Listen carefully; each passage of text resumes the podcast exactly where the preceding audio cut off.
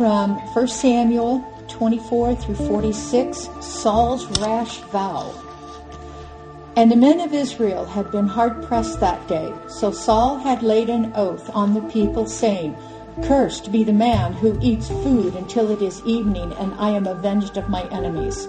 So none of the people had tasted food. Now when all the people came to the forest, behold, there was honey on the ground.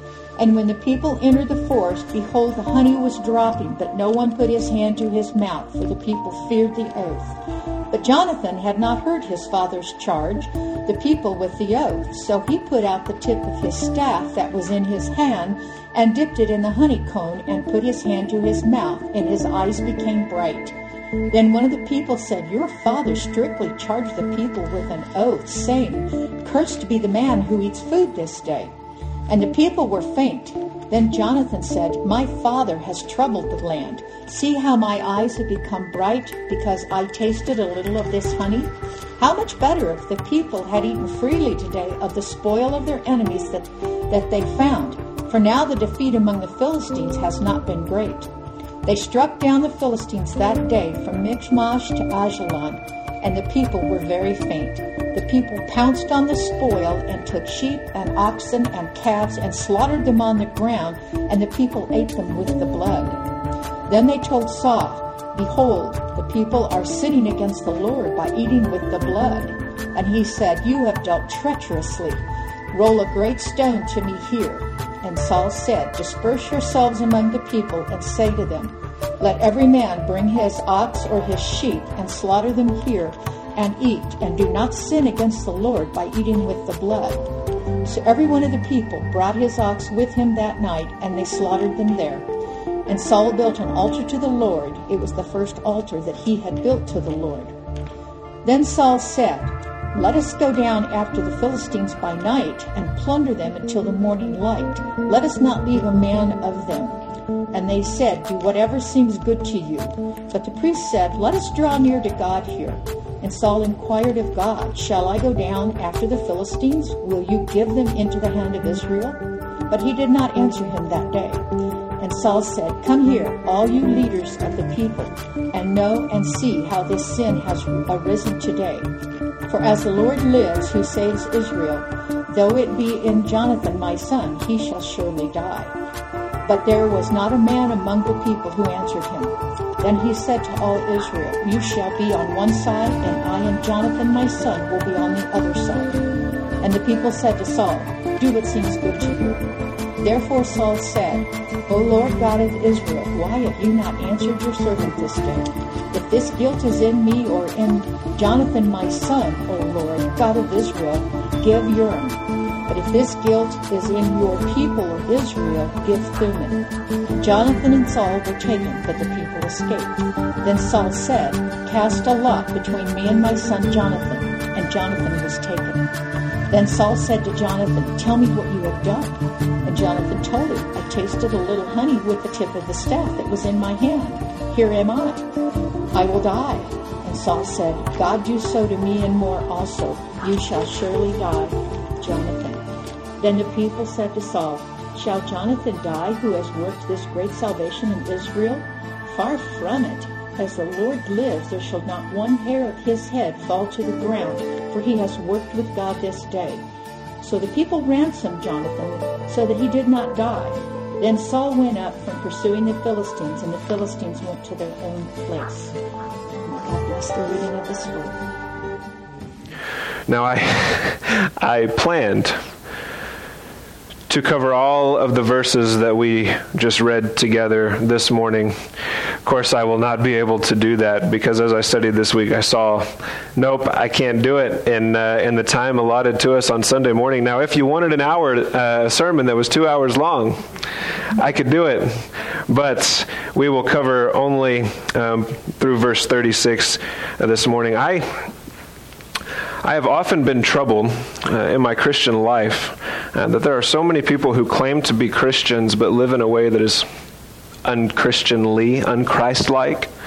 Um, I have been troubled that there are so many, particularly in younger generations, so many people who claim to be Christians but feel it unnecessary to be actively involved with the body of Christ. It seems like if we love Jesus, then we are plugged into the body of Christ. That if we love Jesus, then we love what Jesus loves, and He loves His bride. It just it just seems like common sense to me. Yet there are so many people who claim to be Christians who aren't involved in the body at all and feel that that's okay and aren't convicted to participate with the body of Christ, with the church of, of Christ. I find that troubling. I find, I find it troubling that there are so many people who teach God's word who live in a way that is not Christ like as well.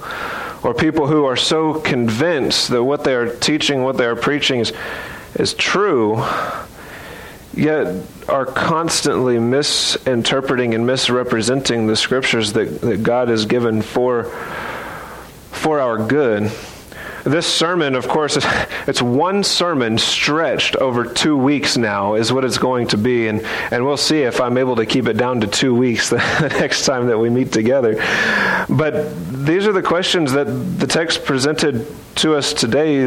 They help us to answer that because Saul is this type of person, right? Changed by God, chosen by God at the beginning for service in God's kingdom. Saul is this type of person, this type of king who was moved by the Holy Spirit previously to genuine, true worship, it seems like in the scripture, and then changed into a different person by the Holy Spirit and moved to war that honored God and celebration that honored God. And he led the nation of Israel to unity under his reign by the power of the Holy Spirit. And now what we are seeing seeing in Saul's life is just a degradation of life, a vicious cycle of sin taking him over. And it seems like no matter what he does, he cannot please God or see God or lead the people to honor God now. And so this is the picture of apostasy in, in the modern day church, the picture of someone who claims to be a Christian, who seems to have a genuine salvation experience, and then falls away from the faith and falls away from the church. It's, uh, we see all of this in, in Saul. Today we're going to look at verses 24 through 36, and then two weeks from now we'll we'll cover verses 37 through 46. And next week, the reason we're not covering that next week is because we have a special sermon planned in John chapter 15 as we evaluate where we've been this year as a local church together, uh, gauge our own health, see where we need to go from here. And So that will be next Sunday, and and it will be sort of surrounded by this part of the the story in God's Bible. In verses 24 through 30, we will see that Saul orders the people, the kingdom of Israel, to fast. And in verses 31 through 36, we will see that Saul orders the, the nation, this kingdom of Israel, the people here, to, to make sacrifices to atone for the sin that they commit in verses 24 through 30. We'll start in verse 24 here. Now the men of Israel were hard pressed on that day. They were under a difficult circumstance. They were oppressed by something that was going on. They were hard pressed on that day for or because Saul had put the people under oath, saying, Cursed be the man who eats food before evening, and until I have avenged myself on my enemies so none of the people tasted food. Here's the picture we get in verse, verse 24.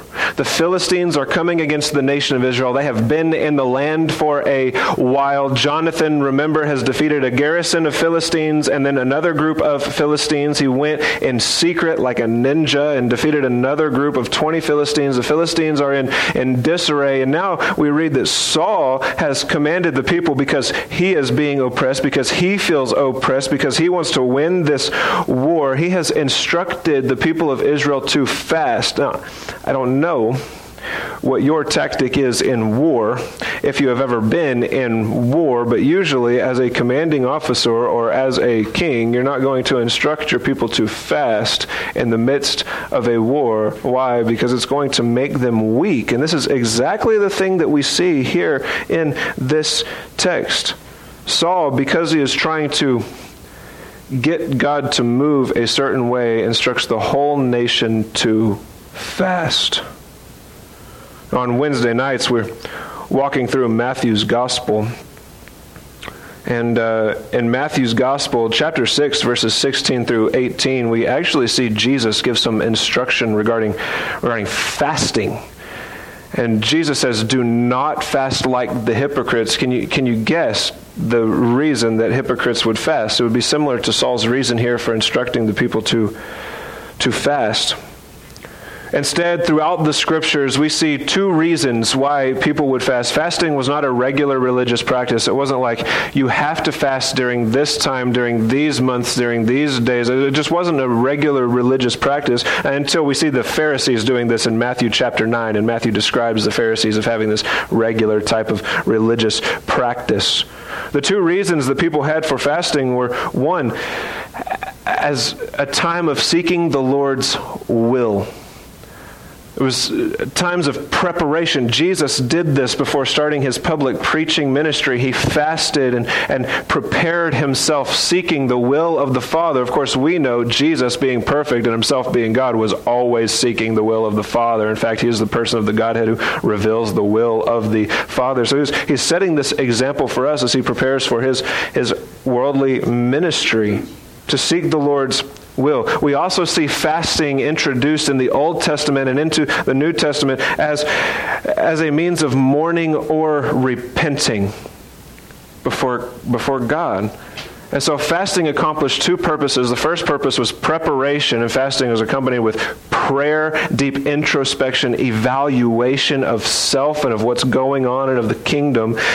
And the mourning of a lost loved one, or why has God brought the nation into exile? So fasting will be practiced as, as a means of mourning or repenting, and people would fast as they repent before God to, as a picture of their of their of their depravity, right? In fact, I am entirely depraved of all good things, and I have sinned, I have rebelled against God, and so as a means of repentance, I am I am fasting, depriving myself of this necessity and mourning over my own sin and seeking forgiveness from God.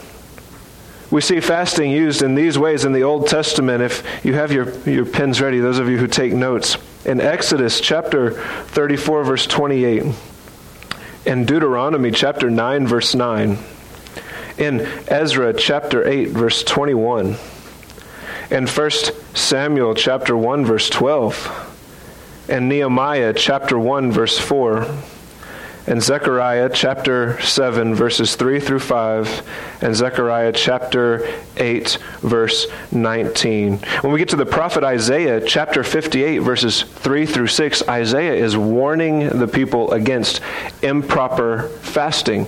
Fasting that was meant to move God to certain action. If I fast and if I pray, I can change the way that God is moving. I can change God's I can get God to do something for me. And Isaiah chapter 53 explicitly warns the nation of Israel not to fast for this reason. Yet, this is the reason Saul is instructing the nation to fast. And so we continue to see Saul's sin compounding here. Verse 25 all the people of the land entered into the forest. When people are fasting, remember this. They entered into the forest, and there was honey on. And when the people entered the forest, behold, there was a flow of honey. But no man put his hand to his mouth. They, they're keeping Saul's instruction. The king has ordered us to fast. We are fasting. We are not tasting this honey. For the people feared the oath. But Jonathan had not heard when his father put the people under oath. Therefore, he put the end of his staff that was in his hand and, and dipped it in the honeycomb and put his hand to his mouth, and his eyes brightened the sustenance filled him. He felt stronger, more joyful. He could see better. His eyes brightened. He became lively. Verse 28 Then one of the people said, your, your father strictly put the people under oath, saying, Cursed be the man who eats food today. And the people were weary. Then Jonathan said, and Jonathan recognizes this, right? My father has troubled the land. This is a sinful way to think about fasting. Jonathan recognizes this in the text for today. See now how my eyes have brightened because I tasted a little of this honey. How much more, if only the people had eaten freely today of the spoil of their enemies which they found. For now the slaughter among the Philistines has not been great. Jonathan recognizes what's going on here, right? Saul, in his fear and in his sin and in his unrighteousness, as he is becoming this ravenous wolf that Samuel predicted he would be by the word of the, of the Lord, has, because he desires to have victory in war, challenged the people, instructed the people, commanded the people who are under him to fast. Something that seems to be very religious, very pious, something that maybe we should do if we want to earn God's approval according to a worldly standard or maybe according to a worldly way of doing things, and the people are obeying him. What Saul is actually doing is troubling the land according to Jonathan, his son. He is troubling the land. He is not only growing in his own sin, but he is pulling the people of Israel with him into sin. And Jonathan recognizes that if the people were to just eat, if this if this unnecessary burden was not placed on the people, they would have actually been better soldiers and they would have won a greater victory here.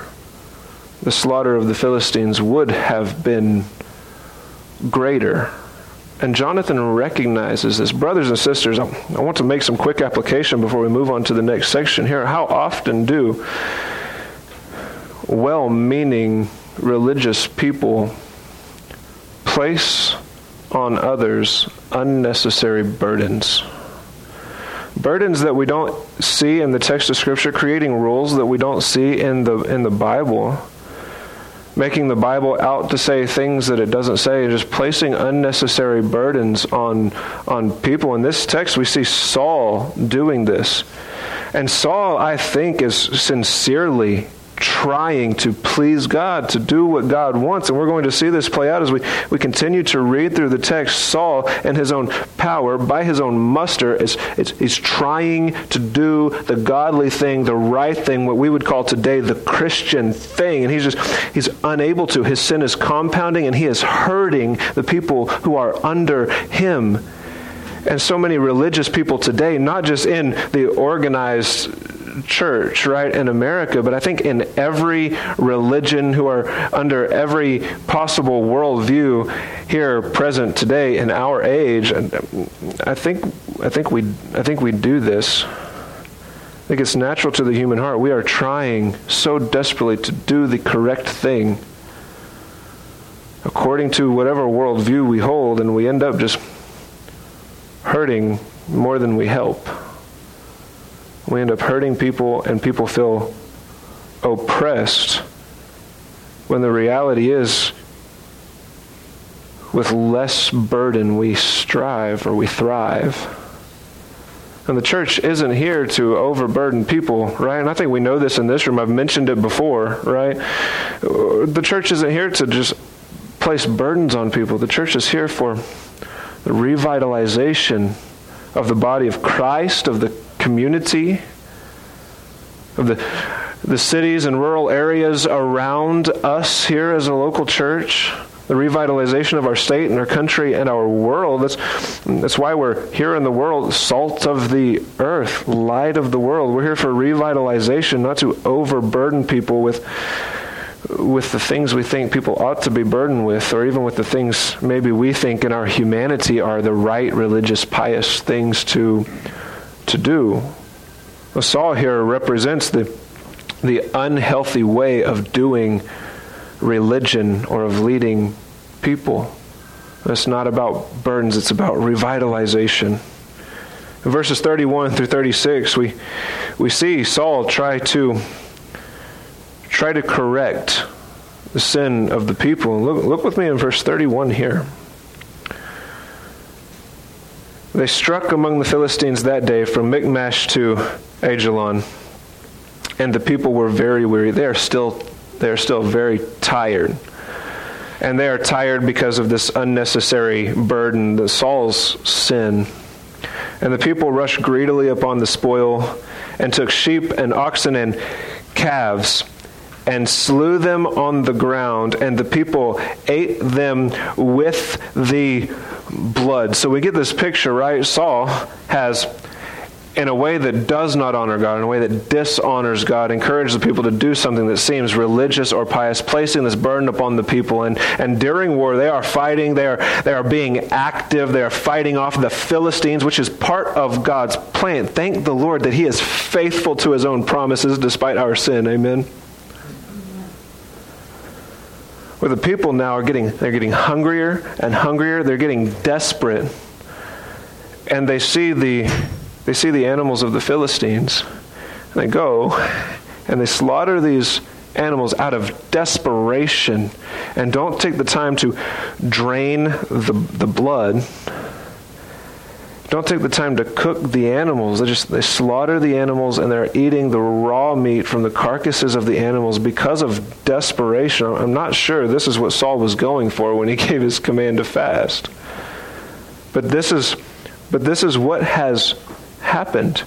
And this in itself is an atrocious thing before God. And in fact, we see it over and over again in, in the Old Testament law starting in Genesis chapter 9 and, and going all the way through Deuteronomy, we see it a few times. Do not eat a strangled animal or an animal with the blood still in it. It's just explicitly commanded by God in His law. And so Saul's command to fast, do this outwardly religious thing, not necessarily from the heart in a way that doesn't honor God, has now drawn the people into this, this atrocious thing before God, into this into the sin before God, explicit sin and explicit disobedience to the law of, of God.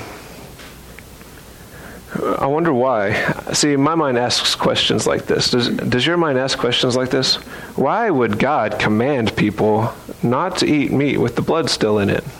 Like, why? And we've heard several things about this, haven't we? We've heard it was for health reasons. God didn't want his people to get sick. That's probably the one that we hear most often, though the Bible doesn't explicitly say that anywhere. Uh, we can say that, yes, it is healthier to drain the blood and to cook the meat. Absolutely. But that's not the reason that God gives in his Bible. We might have heard, or some might have heard, that God really desires his people to be humane with the way that they treat animals. So he wants to make sure that the animal is dead before it is consumed. So, so maybe you've heard that, but again, that's that's not in the Bible, not anywhere in the Bible. And so you look through the Bible, and this is important for us to do, right? Because we want to know the real, the actual reasons that God gives for the commands that He gives, and and God explains this one in Leviticus chapter 17, verses 10 and 11. Listen to this. And any man from the house of Israel, or from the aliens who sojourn among them, who eats any blood, I will set my face against that person who eats blood and will cut him off from among his people. So this is serious. this, this isn't just a lax, okay, if you eat blood, you get a smack on the wrist. No, this is serious. I, I will cut him off from his people. I will set my face against that person. Verse 11 here in Leviticus chapter 17 For the life of the flesh is in the blood. Remember, for, anytime we see the word for at the beginning, could also mean because. Because the life of the flesh is in the blood. And I have given it to you on the altar to make atonement for your souls. For it is the blood by reason of the life that makes atonement. And so this goes all the way back to God's sacrificial system, right? In fact, this instruction, this command for the people of God was, was present before the sacrificial system was in place. Why? Because God, having all knowledge, knows that He's going to institute the sacrificial system and that this instruction is going to represent the atoning sacrifice and the lifeblood that is represented within the atoning sacrifice. It's first mentioned in Genesis chapter 9, verses 3 and 4. The flood, the worldwide flood, has subsided. Noah and his wife and his sons have, have exited the ark, and God says, Never again will I flood the earth. By the way, Noah, eat any meat that you want, just drain the blood first. And this will be a sign of this new covenant that I will make for you. Now, you will hear people say that before Genesis chapter 9, God does not allow people to eat meat. We don't see that in the scriptures. We don't, we don't see meat restricted either. We don't see it restricted or allowed at any point beside that explicitly in the scriptures. And so it would be adding speculatively to the scriptures to say that before that point people didn't eat meat or before that point people did eat meat. Either way is speculation on our part. But after the flood, God gives Noah all the meat as a sign of this new covenant, the Noahic covenant he is making, right? You can have all the meat you want, just drain the blood. Here in Leviticus chapter 17, he explains why, as part of his law, that this blood is the life of the animal. And life is required as an atoning sacrifice for your life because you have sinned and you have earned death. Sacrifice must be paid with life, with blood. And this blood, you're not to consume this blood, right? Because atonement is not found in anything of you, of yourself, from anything within you. You cannot earn righteousness. You cannot pay your way into heaven, you cannot please me by anything of yourself because you are unrighteous by nature and you have transgressed my law. When atonement is made, it must be made from something or by something external to you. Atonement must be made on your behalf. And so when you slaughter an animal in order to eat it, you drain the blood, you pour the blood on the ground, and you bury this blood to represent the fact that the lifeblood is not in you and you cannot produce life from within you. The life blood for your atonement, for your forgiveness, for your redemption is something external to you. And you cannot do it. Atonement must be made on your behalf. So we begin to realize something about the law and these instructions that seem to us to just be really bizarre in the law, that all of these instructions given in the law in this way are meant to represent something about the atoning sacrifice, not just in the sacrificial system, but as a foreshadowing in the Old Testament of Jesus Christ and something that is fulfilled in Jesus Christ.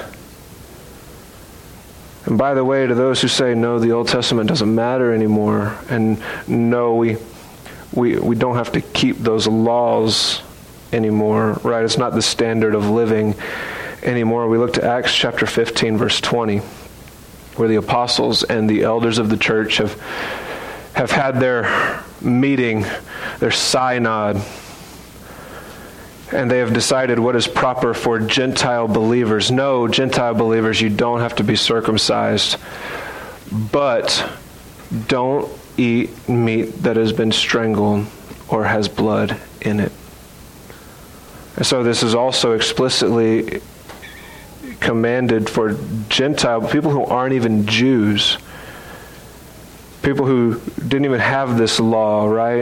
Explicitly commanded for Gentile believers, also in the New Testament. And, and the author of Acts is Luke, right? The gospel writer Luke. He doesn't even qualify this statement. He just says, don't eat the lifeblood which means the purpose is the same. We don't eat the lifeblood. Why? Because it is a picture of what Christ did for us on the cross, and because we want to be reminded every time we enjoy a nice steak that Jesus died for us. Everything that we do in life, Jesus died for us. It's a picture of the sacrifice of Jesus Christ, and God has this really cool way of making everything about our lives point to Him. It's stinking cool, is what it is. And so that's why the command was given, and that's why it's explicitly stated in the New Testament as a, an instruction that we still observe in our day. Now, with American processing laws, we don't really have to worry too much about that, except you know when we go hunting, and of course you process your own meat or you hire somebody to process it for you, and the blood's always drained out anyway. And so we just keep this in the back of our the back of our minds the blood is drained, and it's a symbol that God gave us on purpose. to remind us of the atoning sacrifice of Jesus Christ. Verse 33. Then they to- told Saul, saying, Behold, the people are sinning against the Lord by eating with the blood. And he said, You have acted treacherously. Roll a great stone to me today. Saul is planning on building an altar. Now, whose, whose responsibility was it to build altars and to offer sacrifices? The priests. Here, Saul is about to do. Saul is not a priest. He's going to continue. He's try to uh, atone for the people's sin, the sin of the nation, but doing so in a way that is again completely dishonoring to God. Saul is continuing in this vicious cycle of, of sin. Saul said, Disperse yourselves among the people and say to them, Each one of you bring me his ox or his sheep, and slaughter it here and eat. And do not sin against the Lord by eating with the blood. So all the people that night brought each one his ox with him and slaughtered it there. And these are the type of sacrifices that we saw in 1 Samuel chapter 6 when we were there, oh, so long ago. Unholy sacrifices before the Lord. And Saul built an altar, and this is how we know there's sacrifices and the people just aren't having a cookout, right? Saul built an altar to the Lord. It was the first altar that he built to the Lord. And whereas before we saw the Holy Spirit move Saul to genuine worship, here the Holy Spirit is not moving him. He's trying to do religion on his own, trying to please God on his own. Verse 36 Then Saul said, Let us go down after the Philistines by night and take spoil among them until the morning light, and let us not leave a man of them.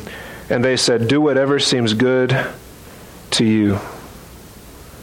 So the priest said, Oh, look, there's a priest present. Why is Saul making atonement when there's a priest present? So the priest said, Let us draw near to God here. Let us draw near to God here. Do you see what is what is happening in these, this vicious cycle? And how this is like the perfect picture. It's nothing new. People having a genuine religious experience, claiming to know Christ really and intently, being so serious about church and the whole church thing and about religion, and then and then just falling away and somehow growing in sin in this vicious cycle of sins, what we call apostasy, right? It's a formal term, apostasy. It's not new. We, see this with Saul here in First Samuel. And the question is why? Why? Now, we'll get to that question in a couple weeks. I'm not going to take all the time and answer it now because we will get there two weeks from now. It's a, it's a teaser. We ask the question and don't answer it. We leave you hanging so that you, ha- you have to come back and see what's next. oh, yeah. But Saul, he places these, what I do want to address is he really places these unnecessary burdens on the people, and he, he's dragging the people down with him. These unnecessary burdens. He's making judgment calls that I think probably belong to, to God alone. And this just, it makes me think of the way in which people often will use Romans chapter 1, right? Uh, people will always go to Romans chapter 1 and use it as this this chapter in Scripture that lists all of these different sins, and I'll mention a few of them, and we'll actually read from Romans chapter 2 if you want to go ahead and be turning there. People will use Romans chapter 1 and they'll really use it to place burdens on people and to, to, really be hateful toward people. And that's not the purpose of the Bible. That's not why God gives us the Bible, right? We saw last week that the Bible is good for sinners, is good for the unrighteous. And so the proper way to use the Bible is to declare the gospel of hope to people who are in sin.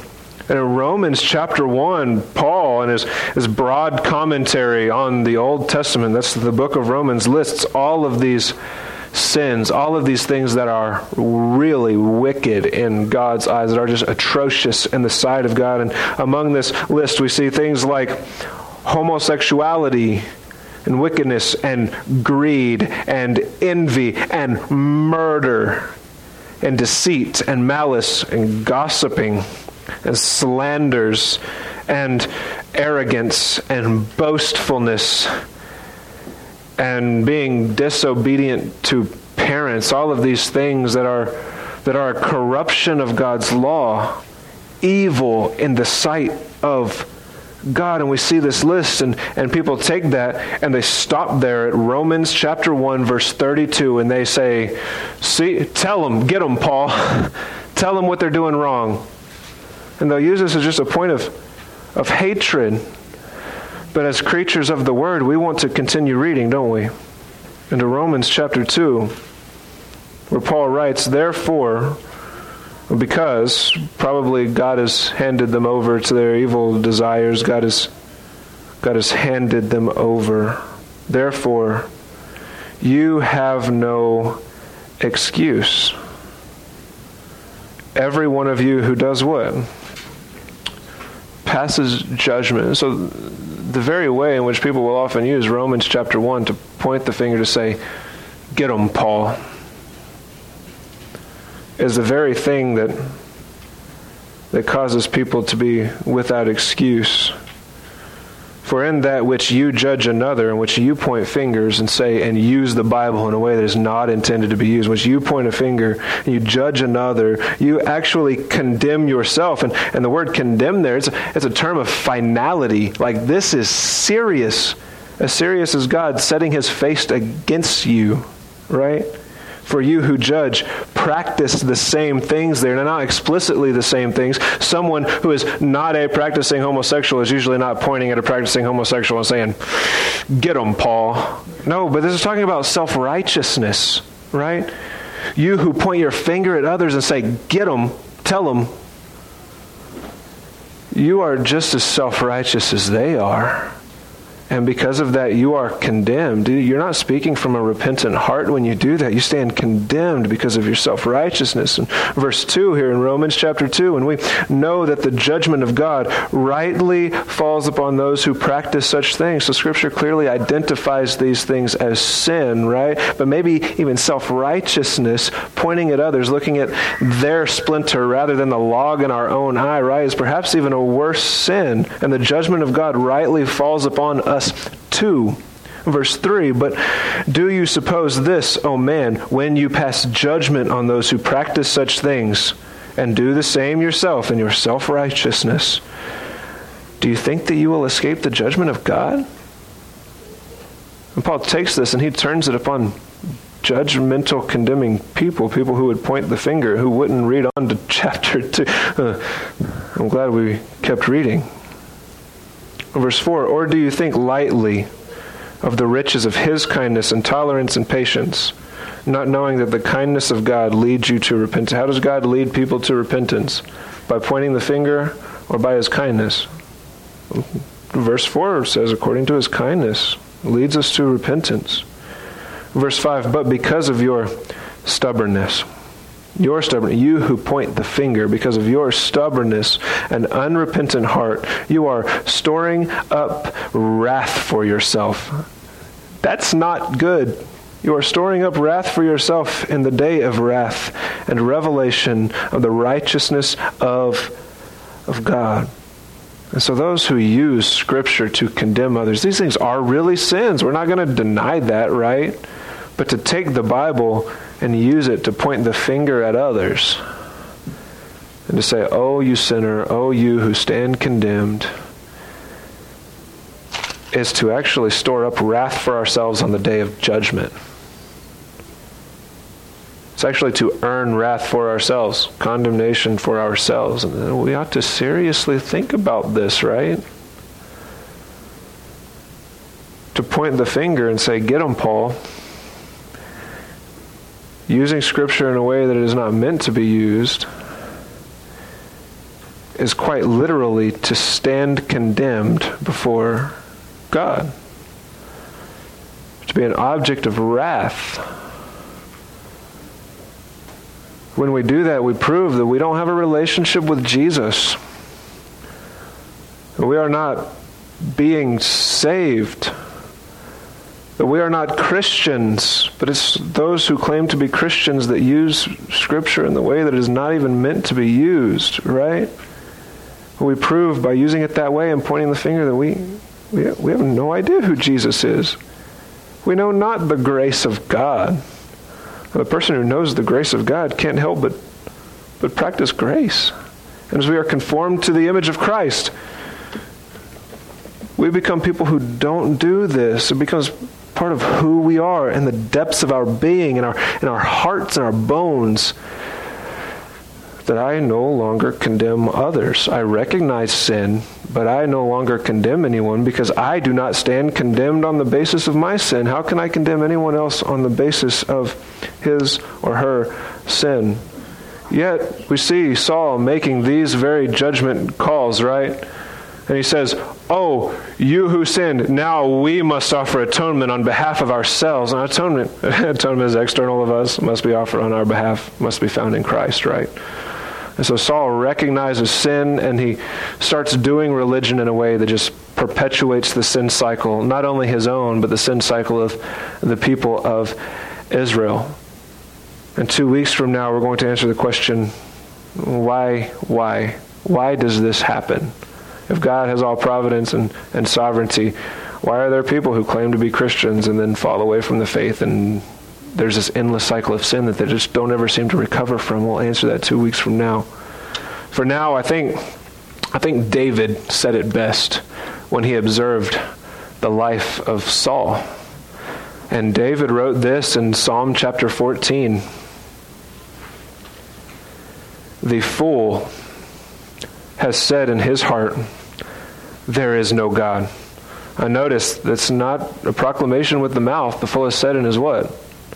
in his heart. He has lived like there is no God. Even if he professes with his mouth that, yes, there is a God, and I'm trying to be religious, the fool says in his heart that there is no God. He lives like there is no God, lives like he must make atonement for himself, must represent himself. The fool has said in his heart, there is no God. They are corrupt and have committed abominable deeds. There is no one who does good. I, I think Dave is probably also referring to himself here. There is no one who does good. By our nature, we are unable to do good things.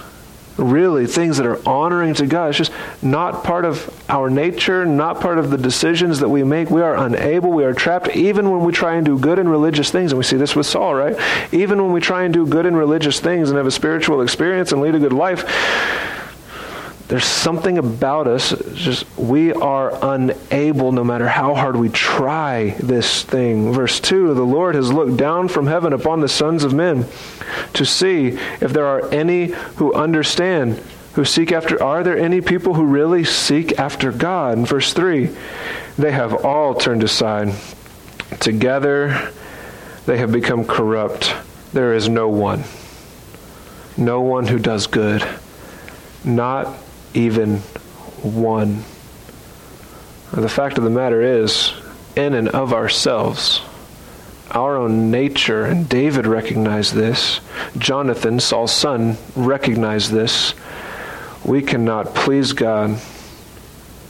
We cannot do anything good according to God's standard, even if we try. It is why there will be many who say to Christ on that day, Lord, Lord, who will not enter the kingdom of heaven.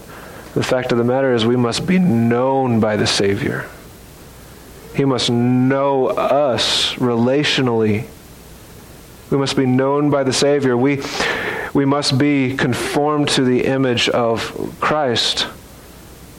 And it starts with our own atonement, right? Which is something external from us. It is not of us, does not come from within us. An atonement must be offered on our behalf, and it is offered in Christ Jesus. And we cannot seek after God. God must seek after us, choose us, and save us. That's the whole pointing of the text, right? That is the basic doctrine that separates a biblical worldview from every other worldview present in our day. So we make this our prayer, and please pray with me here. And then after I pray, Katie will come up and talk about the persecuted church.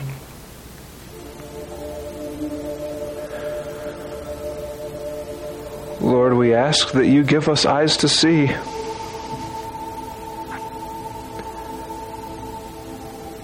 Lord, we ask that you give those in our community eyes to see. We ask that you give our sister churches in our area eyes to see. We know, Lord, that we must be born again to even see the kingdom of heaven.